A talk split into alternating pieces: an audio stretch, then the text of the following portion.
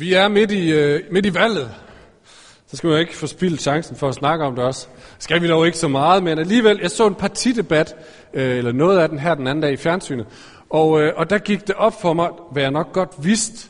Altså jeg ved, til de her partidebatter, så skal de udtale sig om forskellige emner, så siger de, prøv lige at snakke om det her, prøv, hvad mener I om det her, hvad mener I om det her, og det gik op for mig, der er nogle ting, som man kan være uenig om, og så er der bare nogle ting, det kan man, det, det kan man simpelthen ikke være uenig om, det må man ikke være uenig om, så, så, ved, så er man tabt på forhånd.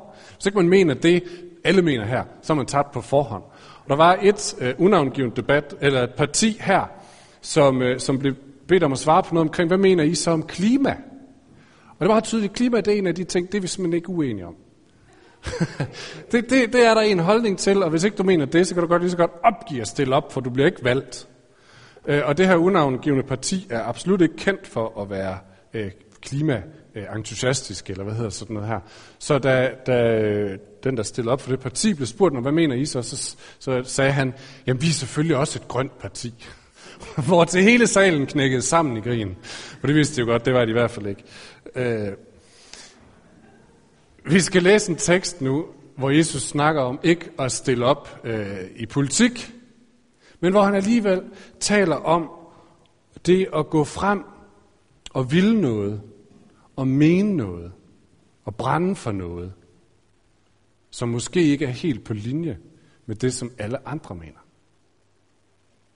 Det er tit vilkåret for dem, som vil følge Jesus, for dem, som er kirke.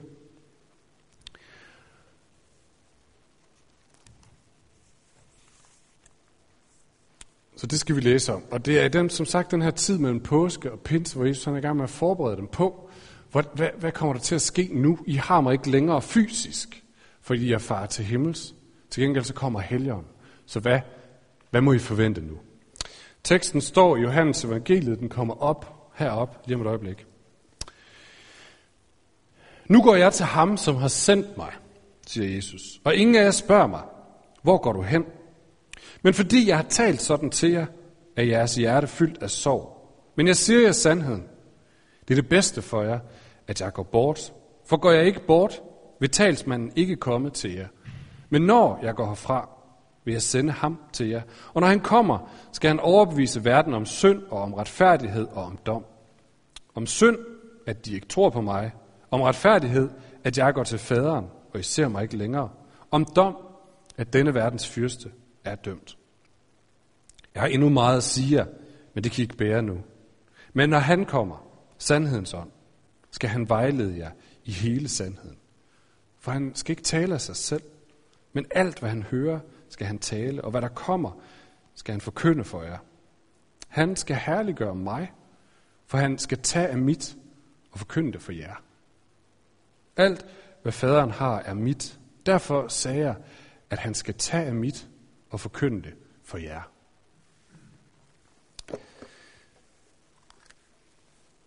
Jeg har det nogle gange sådan med Johannes evangeliet, de tekster, vi læser herfra. Jeg skal sådan lige vende dem et par gange.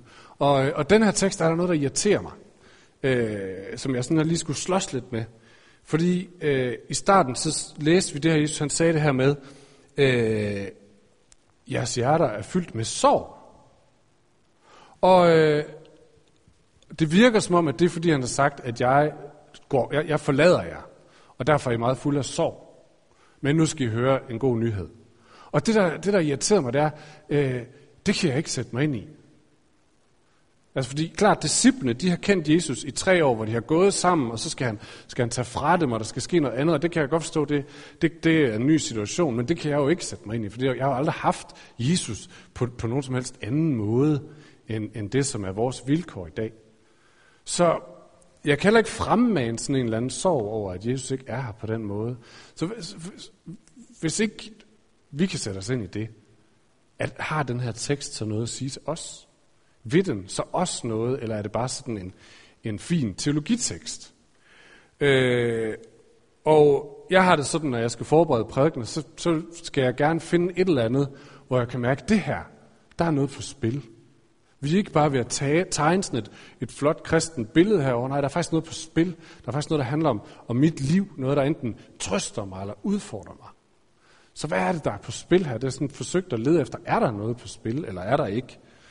Øh, Og øh, I bliver jo nok ikke overrasket, når jeg så siger, det tror jeg der faktisk, der er. det håber jeg i hvert fald ikke, bliver, bliver overrasket over. Øh, men det gik op, eller det overraskede mig, at det, der var på spil, var langt mere relevant og langt mere udfordrende, end jeg lige havde troet.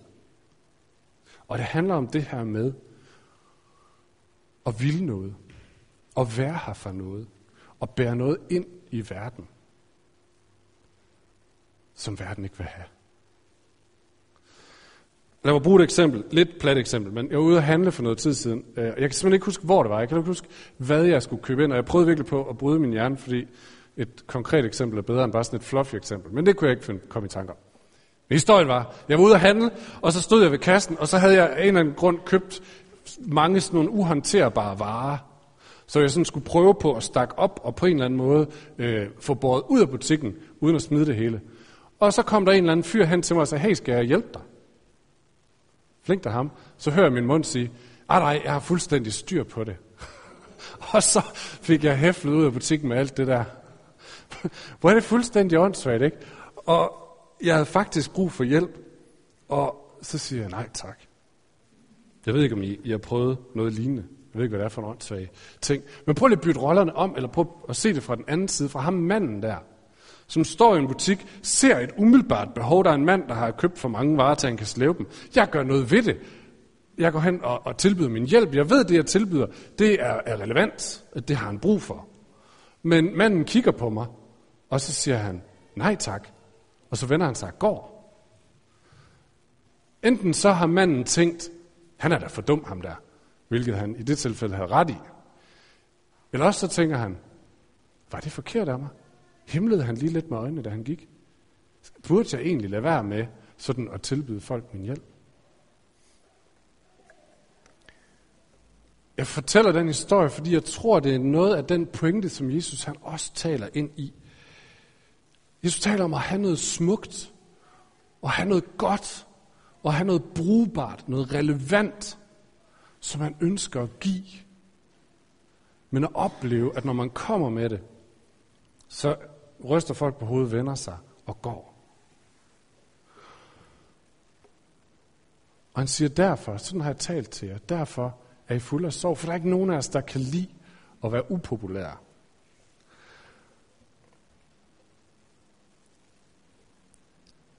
Og så taler han om enten at holde fast i det gode, og holde fast i, at man har noget at give, eller være ligeglad og opgive det gode, man vil.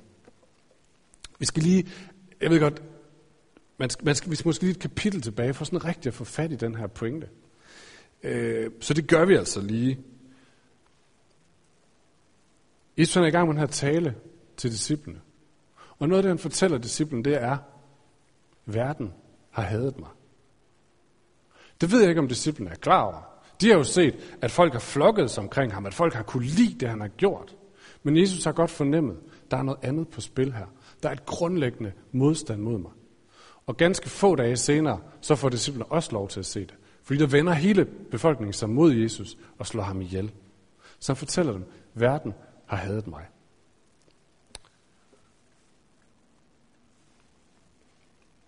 Vi skal lige prøve at læse nogle vers, som kommer op her. Hvorfor har de hadet mig? Jo, han siger sådan her. Var jeg ikke kommet og havde talt til dem, så havde de ikke synd. Og hvis ikke jeg havde gjort de gerninger iblandt dem, som ingen anden har gjort, så havde de ikke synd. Men nu har de set, og dog hader de både mig og min far. Bare lige for at gå ind i ordene her. Det virker umiddelbart som om det, Jesus siger, hvis ikke jeg var kommet, hvis ikke jeg havde sagt noget til dem, hvis ikke jeg havde gjort noget til dem, så havde de slet ikke noget synd. Men det giver jo ikke nogen mening. Fordi så havde det sådan set været bedre, at han ikke var der. Øh, at han slet ikke var kommet, hvis det så betød, at de ikke havde synd. Men prøv at lægge mærke til det sidste vers. Nu har de set, og dog hader de både mig og min far. Nu har de, jeg har talt til dem. De har hørt. Jeg har vist dem noget. De har set. Og nu hader de. Hvad har han sagt til dem? Jo, det har vi jo i evangeliet. Jesus har fortalt den ene lignelse efter den anden om Gud som en kærlig far. Om Gud som en stor konge. Om Gud som en generøs vært, som inviterer alle. Sidste søndag, øh, eller sidste gang vi havde gudstjeneste her, prædikede vi om Jesus, der siger, jeg er den gode hyrde. Han har fortalt og fortalt og fortalt om, hvem Gud er. Og han har vist det. Syge er kommet hen og er blevet befriet fra deres sygdom. Ensomme er kommet hen og blevet en del af fællesskabet. Fattige er kommet hen og har fået en plads i et fællesskab, hvor de før var udelukket. Han har vist dem Guds hjerte. Så han siger, jeg har, jeg har, jeg har, jeg har givet dem mit bedste. Jeg har fortalt dem, hvem Gud er. Jeg har fortalt, hvordan han længes efter dem. Jeg har vist dem det bedste. Jeg har vist, hvad der sker der, hvor hans rige kommer nær, og sygdom og ondskab må forsvinde. Jeg har givet dem det bedste, jeg har. Jeg har givet dem Guds hjerte. Og alligevel så har de hadet mig. De har rystet på hovedet, har vendt sig rundt og gået væk.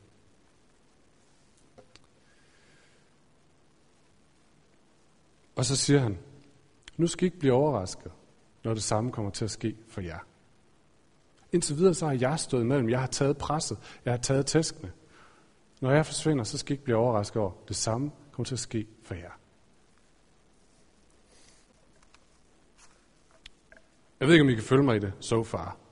Men lad mig lige prøve at skarpt formulere det endnu mere. Det Jesus han siger til dem her, kort tid inden han skal forlade dem, det er, hvis I gerne vil følge mig, så kommer I også til at opleve, at verden vender sig og går fra jer. To korte kommentarer for lige at få det her lige et skridt tættere på. Hvorfor vender verden sig? Og hvem er verden? Hvorfor vender verden sig? Og hvem er verden? Jeg tror, verden vender sig her, fordi at efterfølgere af Jesus bringer et glimt af Guds rige ind i verden. Og lad mig komme med et eksempel, så helt konkret. Her i kirken, der har vi lavet et etikpapir. Et etikpapir, som beskriver, hvordan vi tror, det gode liv ifølge Bibelen ser ud. Det gode liv på områder som penge, sex, magt og forskellige andre ting. Og det handler om at leve gavmildt med tid og penge. Det handler om at behandle alle mennesker lige. Det handler om at sætte rammer omkring køn og seksualitet. Og vi har en forventning til alle ledere her i kirken om, at det kan de stå indenfor. Eller det vil de stå indenfor. Og det har vi ikke, fordi vi forsøger at udøve social kontrol. Det vil jeg godt lige understrege. Men det har vi, fordi vi tror, at det her det er de retningslinjer, Gud har givet. Eller sagt på en anden måde, vi tror, at Gud, da han stod over for sin nyskabte verden og menneskene i den, sagde, prøv lige at kigge jer omkring. Det her, det er min bedste gave til jer det her land eller den her verden. Og nu skal jeg fortælle jer, hvordan I får absolut mest muligt ud af livet i den her verden. Så på dybt plan, så er vores etik faktisk noget af det absolut fineste, smukkeste og stærkeste, vi har. Fordi det er Guds længsel og ønske efter, at vi får et godt liv. Det er et glimt af Guds rige. Hvordan ser det ud, der hvor Gud er konge og hvor Gud er herre? Men prøv lige at tage vores etikpapir, ikke bare få det, jeg kan ikke huske, om det ligger på hjemmesiden, og så gå ud og vise det til verden. Jeg kan love jer for, at rigtig mange vil tage det og sige, ej tak, vend ryggen og gå.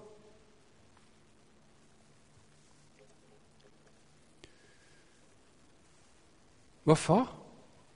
Jo, fordi det viser et glimt af den Gud og den skaber, som har skabt livet. Men det siger også noget om, at jeg, jeg giver en del af bestemmeretten over mit eget liv til ham, som jeg tror er større. Og er der noget, vi ikke bryder os om i dag, så er det at give, afgive noget af bestemmeretten i vores liv. At jeg ikke længere er fri til at træffe alle de valg, jeg vil, når jeg vil. Så verden ser et glimt af Guds rige, er det smukkeste og det fineste men vender ryggen til og går. Godt, men hvem er verden så? Hvem er verden? Et let svar vil være at sige, at det er jo alle dem derude, som mener anderledes end os. Men det, det svar, det er simpelthen for nemt. Det svar, det er simpelthen for nemt. Fordi et mere ærligt svar vil være at sige, verden, det er alt det, som dybest set vil noget andet end Gud. Og den del har jeg også i mig selv. Vi er også verden. Der er også dele af mig, som vil se det fineste, det bedste, det, se Guds hjerte og så sige, Nej tak, ikke hvis det betyder, at, at jeg skal hengive mig til dig, i stedet for mig selv. Så Jesus forbereder disciplene og siger, hvis I følger mig, så er der noget udenfor og noget inde i jer selv, som vil ryste på hovedet og sige, nej, nej, hvor dum er du. Nej, hvor naiv er du.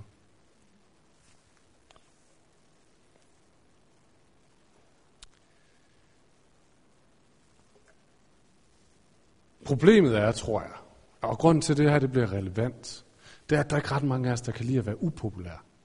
Eller jeg ved ikke med jer. Der er, lige nu har vi nogle enkelte politikere, som virker som om, det er faktisk det, de godt kan lide. Det er det, de lever af. Men, men udover dem, så tror jeg, at de fleste af os vil sige, nej, jeg bryder mig faktisk ikke om at være upopulær. Jeg bryder mig faktisk ikke om, at folk de himler af mig, eller ryster på hovedet. Jeg bryder mig faktisk ikke om at fornemme, at folk ikke er enige med mig. Vi har en kultur, som på en eller anden måde øver, øh, træner os i at sætte lighedstegn mellem folk, der anerkender os, og hvor betydningsfulde vi er. Hele like-kulturen. Og så er der nogle af jer, der sidder og tænker, jeg har jo ikke en YouTube-kanal, jeg har jo ikke en Facebook, jeg har måske knap nok en Facebook-side, så jeg er ikke en del af det game. Men prøv nu lige at vente alligevel, prøv nu lige at lytte alligevel, for jeg tror faktisk, det her, det, det øh, har mere fat i os, end vi lige tror. Og bare for at starte i egen barm, øh, i påsken, der uploadede jeg nogle videoer øh, på vores kirkens Facebook-side, øh, som sådan skulle prøve at give nogle forskellige vinkler af påskens budskab. Sådan sendt ud til alle mulige mennesker. Og så havde jeg lovet øh, flødeboller, hvis nu de nåede et eller andet vist antal likes. Øh, så jeg var inde hver eneste dag for at tjekke, hvordan går det lige med dem. Og øh, jeg tror måske, at hvis de havde fået øh, 52 visninger, så havde jeg aldrig nævnt dem igen. Aldrig. Har ikke sagt noget om det nogen steder. Fordi, fordi jeg ville tænke, hvis ikke der er flere, der har liket dem, så har det nok ikke været rigtig vigtigt, det jeg sagde. Så har jeg nok ikke rigtig fat i noget. Så må jeg nok hellere tige stille, sætte mig ned.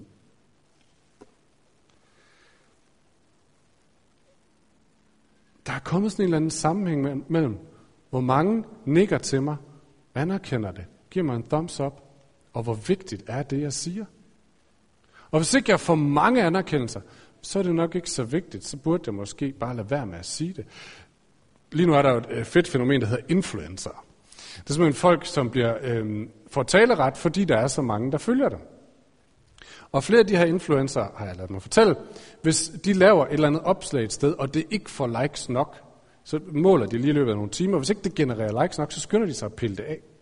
Fordi, ellers så vil det sende et signal om, at de faktisk ikke er rigtig vigtige. Der er ikke, der er ikke nok, der har liket dem. Så de kører kun ting igennem, som de ved, det får et absolut topmål.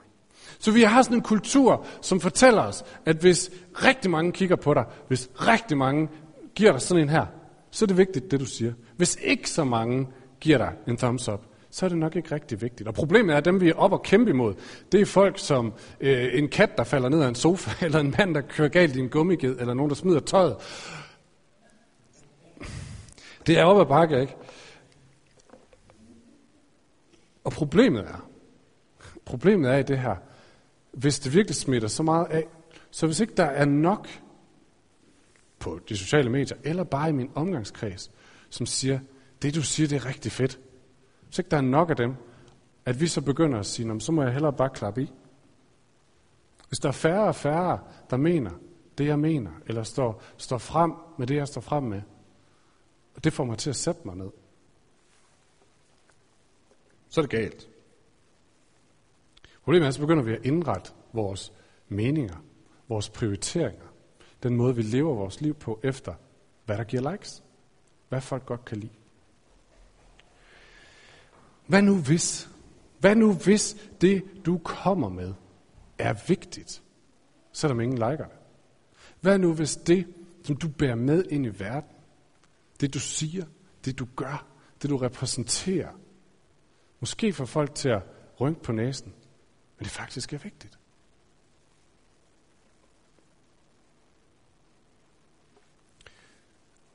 Jeg læste en teolog, som sagde, det Jesus som prøver at fortælle sine disciple her, det er, at de er ikke fra verden, men de er for verden. Fra verden vil sige, at de øser ikke bare af det, som alle folk synes, og det, som alle folk mener, og den kilde, som alle folk har adgang til. Nej, de har faktisk deres kilde et helt andet sted. De bringer faktisk noget, noget helt nyt ind. Noget, noget, som, noget, som verden ikke kender. Og det er for verden. Fordi verden har desperat brug for det. Nogle gange så er konflikter gået i hårdknude, og hvis vi kan ikke løse det, vi har brug for, at der kommer en udefra, der kan, der, kan, der kan bringe noget nyt, som kan løsne op i det her. Og Jesus han siger det på den her måde i verset. Han, altså helgeren, skal tage af mit og forkynde det for jer.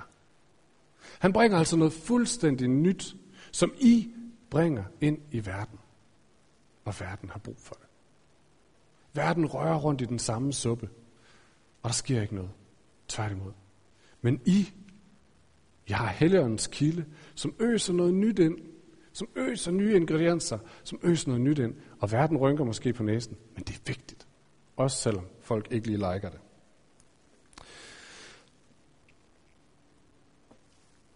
Sådan har jeg talt til jer, for at I ikke skal falde fra, siger Jesus øh, et par vers før. Og det siger han, fordi det er en reel mulighed. Han ved lige om lidt, så han væk, så står disciplene selv, så det er dem, der tager skraldet og oplever, at der, er, at der er noget upopularitet forbundet med det her. Og der er en reel mulighed for, at de så siger, det virker til at være i modvind. Vi må hellere sætte os ned. Måske er det også bare os, der er åndssvage. Mås- måske følger vi heller ikke med tiden. Måske har de ret. Og det er en reel mulighed eller risiko i dag. Uanset om det er etik, eller om det er prioriteringer, eller handlinger. Jeg kan huske, da vi skulle købe hus for nogle år siden, så var jeg rundt i en række banker for at spørge, hvad vi låne os øh, nogle penge? Og flere af dem kiggede på vores papirer, og så sagde de, ja, øh, kan, kan vi ikke den der øh, budget, i, eller post i jeres budget, der hedder gaver til andre, hvis nu vi sløjfer den, så kan I låne nogle flere penge. Og her kommer vi og forsøger at leve et gavmildt liv og bringe noget nyt ind, og, og verden kigger og siger, ej, det er lidt mærkeligt. Der er hele tiden et pres på at blende ind og sige, at vi gør bare, som de andre siger, for det, det er normalt, så, der, så får vi ingen ballade. Jesus siger, at vi må forvente, at ting i os og uden for os ved himle af vores valg, men det må ikke få os til at opgive. Fordi det er os, der bringer det nye. Det er os, der bringer den ingrediens, som undgår, at verden ikke bliver sur. Det er os, ikke på grund af os, men på grund af helgeren i os, som er den eneste chance for, at mennesker de går fra lys til mørke, eller fra mørke til lys, fra død til liv. Vi må ikke give op.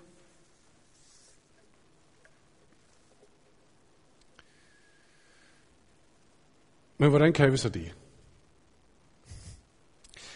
Fordi jeg tror, øh, dem af os, der, der har en lille smule fat i realismen i os selv, vi, ved, vi mærker også kraften fra suget. Det Jesus han taler om. Kraften fra det her sug, der siger, sæt dig ned, blend ind, pas dit eget. Der er også nok at lave med dit og alt det, du har gang i. Hvordan skal vi modstå den kraft? Og for at være helt ærlig, det kan vi ikke. Det kan vi simpelthen ikke. Jeg kan i hvert fald ikke. er simpelthen, den er simpelthen så enormt stærk. Den er så enormt stærk. Kraften til bare at sige, fedt ind, blend ind, følg verdens kurs mod lykke. Jeg kan ikke modstå den. Og der er en helt ærlig risiko for, at vi sidder her om to år bag vores ligusterhække. Vi bruger aftenerne på Netflix, weekenderne på at køre børn til det ene og til det andet, og vasketøj og husarbejde. Og vores penge på pensionsopsparinger og biler og ferier, og alle vores drømme bruger vi på, hvordan får vi lidt mere komfort og en lidt bedre fremtid for os selv. Jeg siger det ikke for at lave sådan en eller anden overdrivelse, fordi så fremmer det forståelsen. Jeg siger det, fordi det kan jeg mærke på mig selv, det er der en reel risiko for. Og så en reel risiko for, det er der, jeg sidder om to år, måske, måske fem. Fordi suget er så urimelig kraftigt. Så urimelig kraftigt for bare at sige dem, så lad mig da fedt ind. Så det kan vi ikke. Med mindre, og det er det, Jesus snakker om, med mindre, med mindre I lader jer fylde af helgen. Men mindre der kommer noget til os udefra, som ikke er vores egen kraft, som ikke er vores egen formåen. Noget, som ikke er en del af den pulje, jeg ellers øser af, når jeg skal prøve at tage mig sammen til noget. Hvad gør han jo? Det er faktisk fedt. Jesus han kalder ham jo alle mulige forskellige ting. Lige her, der kalder han ham talsmanden. Og det lyder lidt klamt, eller bare sådan lidt... Et bedre ord, vi bedre kan forbinde med noget, det er advokaten. For det er faktisk det samme ord. Advokaten. Ham, der advokerer. Ham, der taler for os. Det er det, der ligger i talsmanden. Ham, der taler for os. Så det er sådan et billede af en retssal. Og verden står og siger, nu skal du høre, hvad det rigtige liv er. Nu skal du høre, hvordan du bør mene og fedt ind på det ene og det andet. Og så står advokaten heroppe på vores side, så siger han, nej. Og så står verden og siger, jo, du er dum og naiv og gammeldags. Og advokaten står og siger, nej, du har bare fået lov til at få et glimt ind i Guds rige. Du får lov til at få et glimt af, hvordan det kan være, hvis Gud han øh, holder.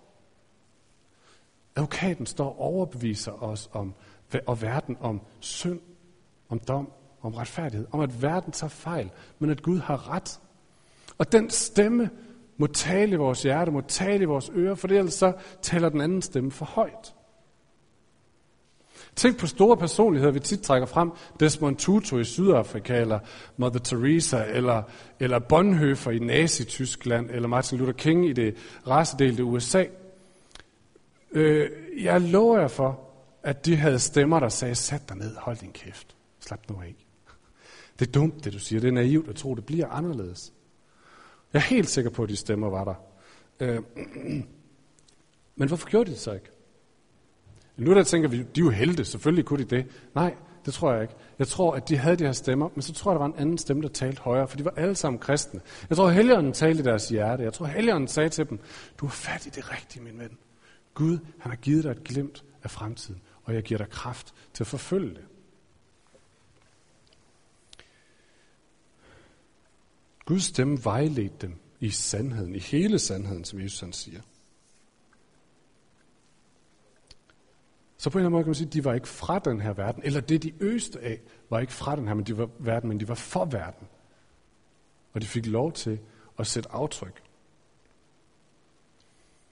Og en af mine drømme er, at vi ikke, Fyns valgmyndighed, bliver sådan et ligegyldigt kapitel i Fyns historie. Sådan en opbevaringsplads for sofakristne, som sidder og siger, at det var meget hyggeligt, men der, der var altid ikke nogen, der opdagede, at Gud han var i gang med at forsøge at frelse verden. At Gud han bragte noget nyt ind i suppen. At han bagte et nyt brød, og at han ville noget nyt.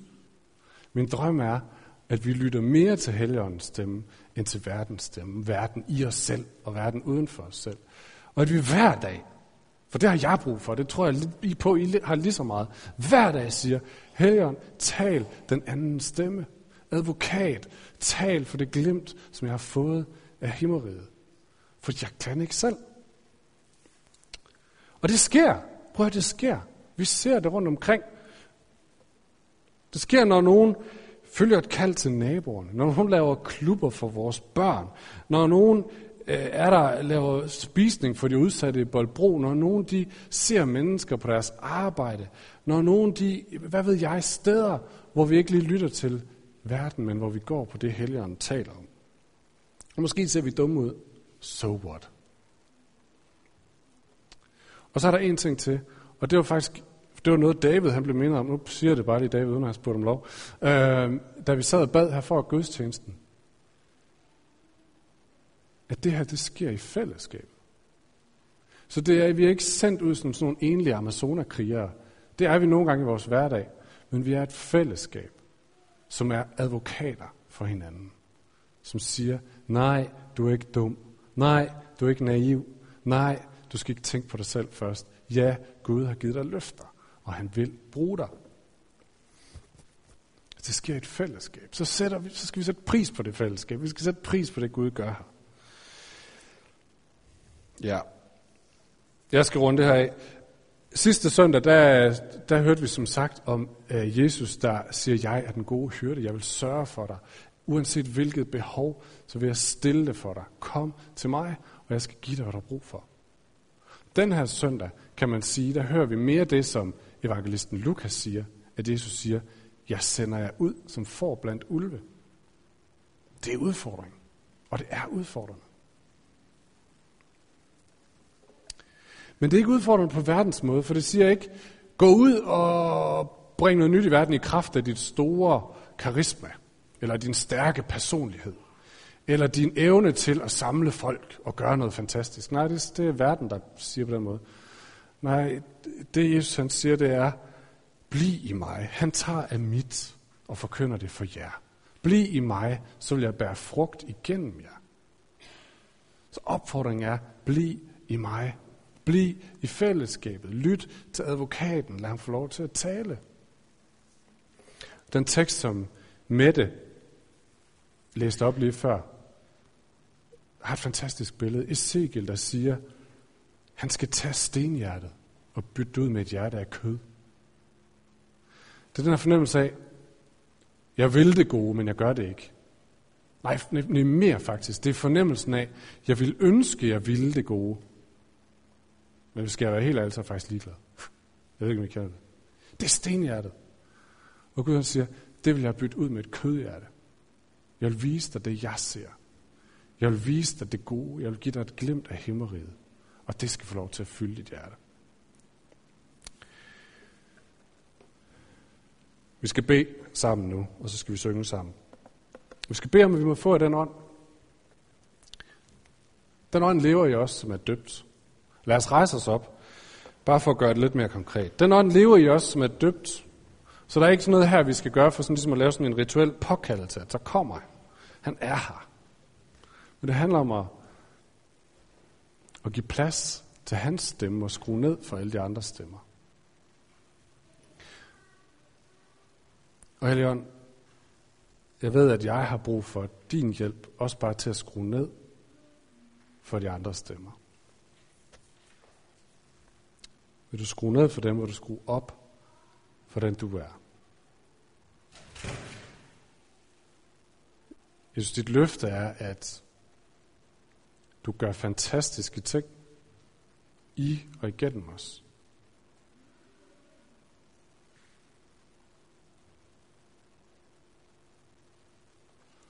Så Helligånden kommer ånd på os.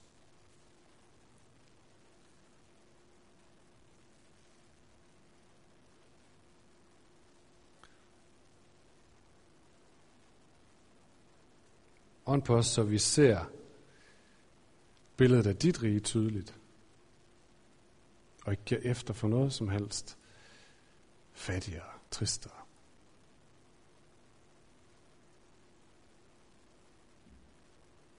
Kom, Helligånd.